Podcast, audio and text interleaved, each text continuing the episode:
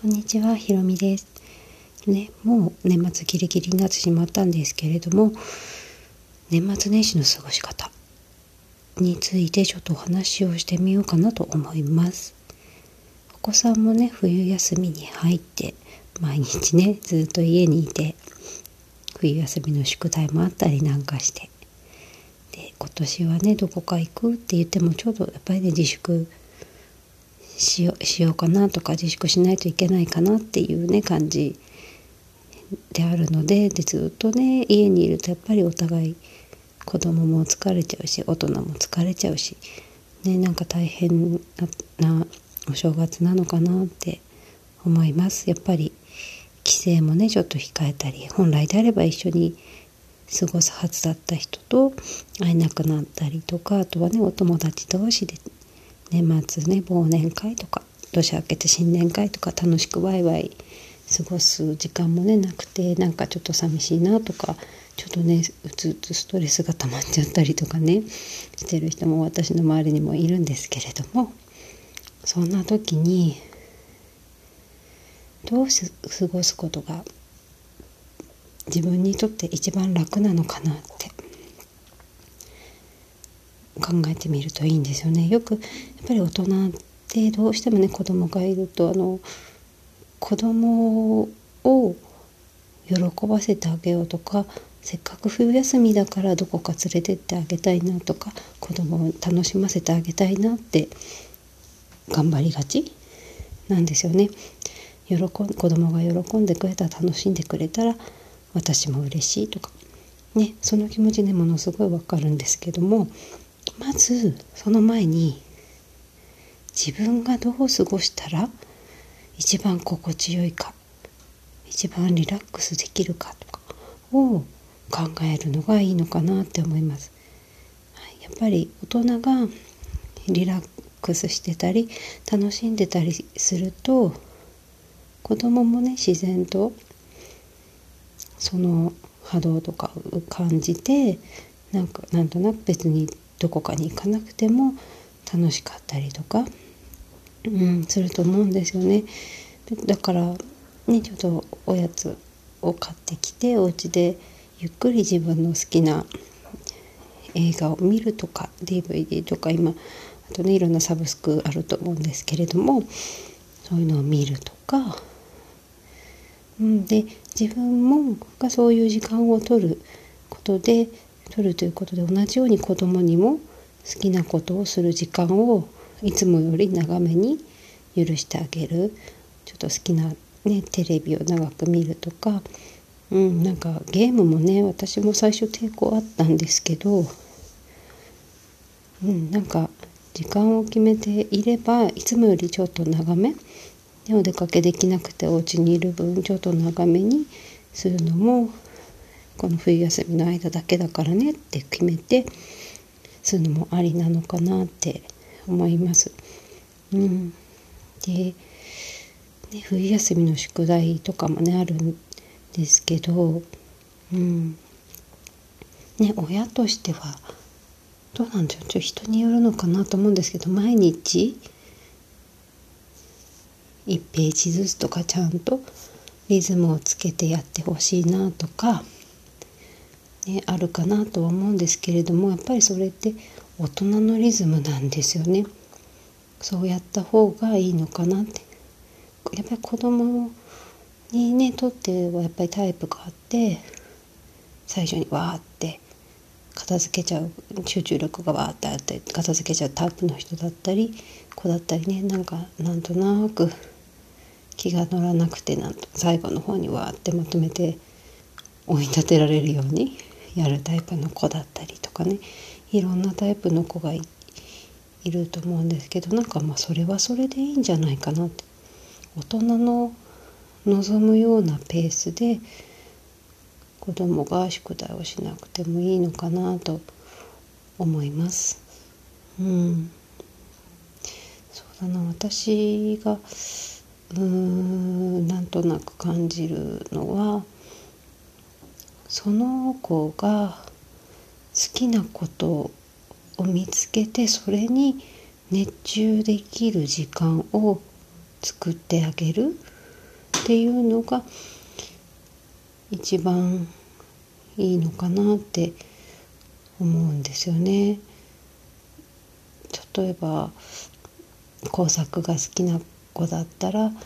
そういう工作お家で工作にね熱中できる時間作ってあげたりとか体を動かすのが好きな子だったら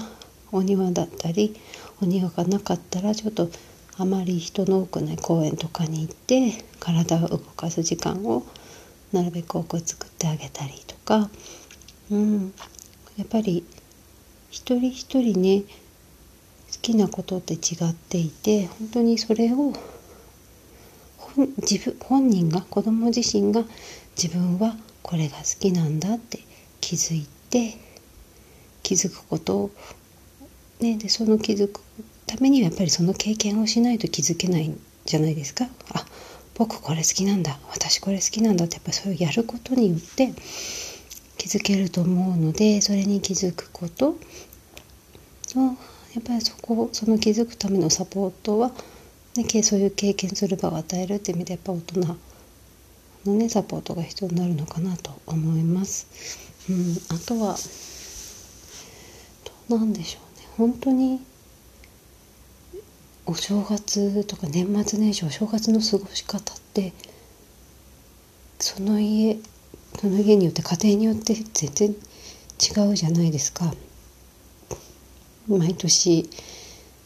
その年末にお家でお餅つきしますっていうお家もあればうん。全然なんだろうねお正月はおせちはお家で作らずねいつもここのおせちを頼んでますっていうお家もあればうん。おじいちゃんおばあちゃんのお家で過ごしますっていうお家もあれば、うん、本当にいろんなねお家があって自分にとっての当たり前の過ごし方が他のお家にとっては全然当たり前じゃなくて「えー、そうなんだ」っていうことばっかりだと思うんですよね。だから今自分が持っているお正月はこう過ごすべきみたいな枠を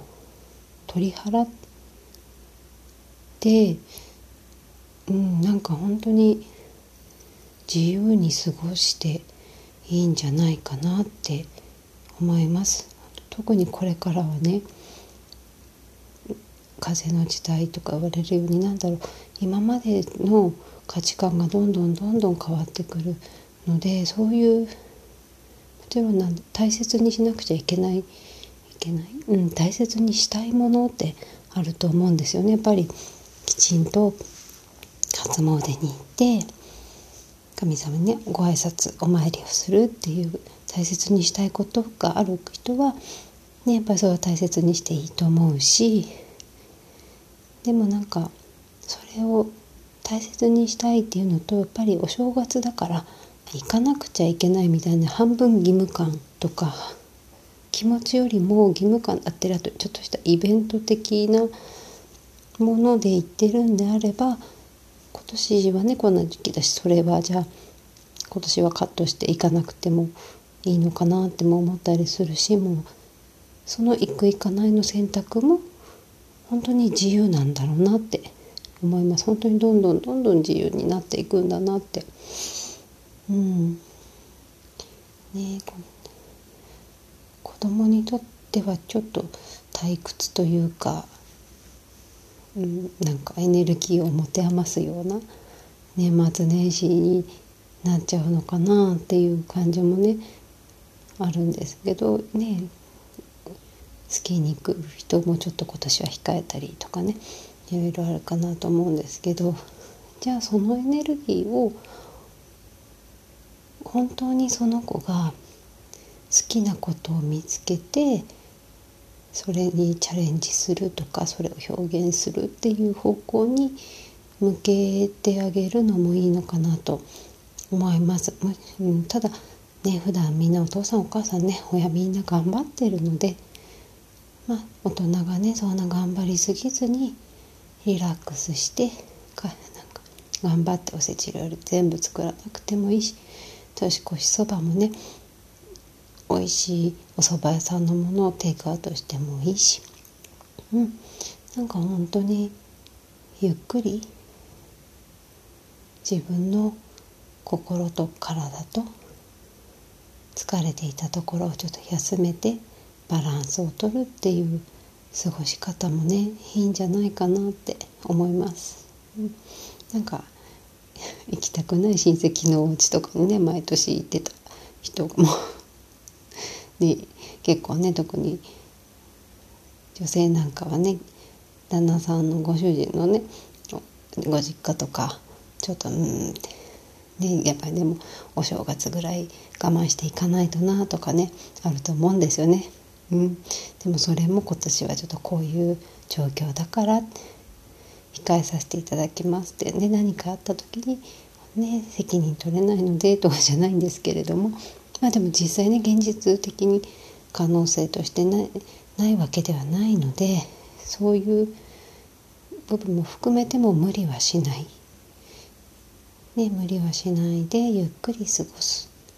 っていうのがねいいのかなって思います。心も体も,、ね、ゆっくり過ごしてしっかり休めてあげて自分自身とつながるっていう時間。をね作ってあげてほしいなと思います。はい、ということで今日も最後までご視聴いただきありがとうございました。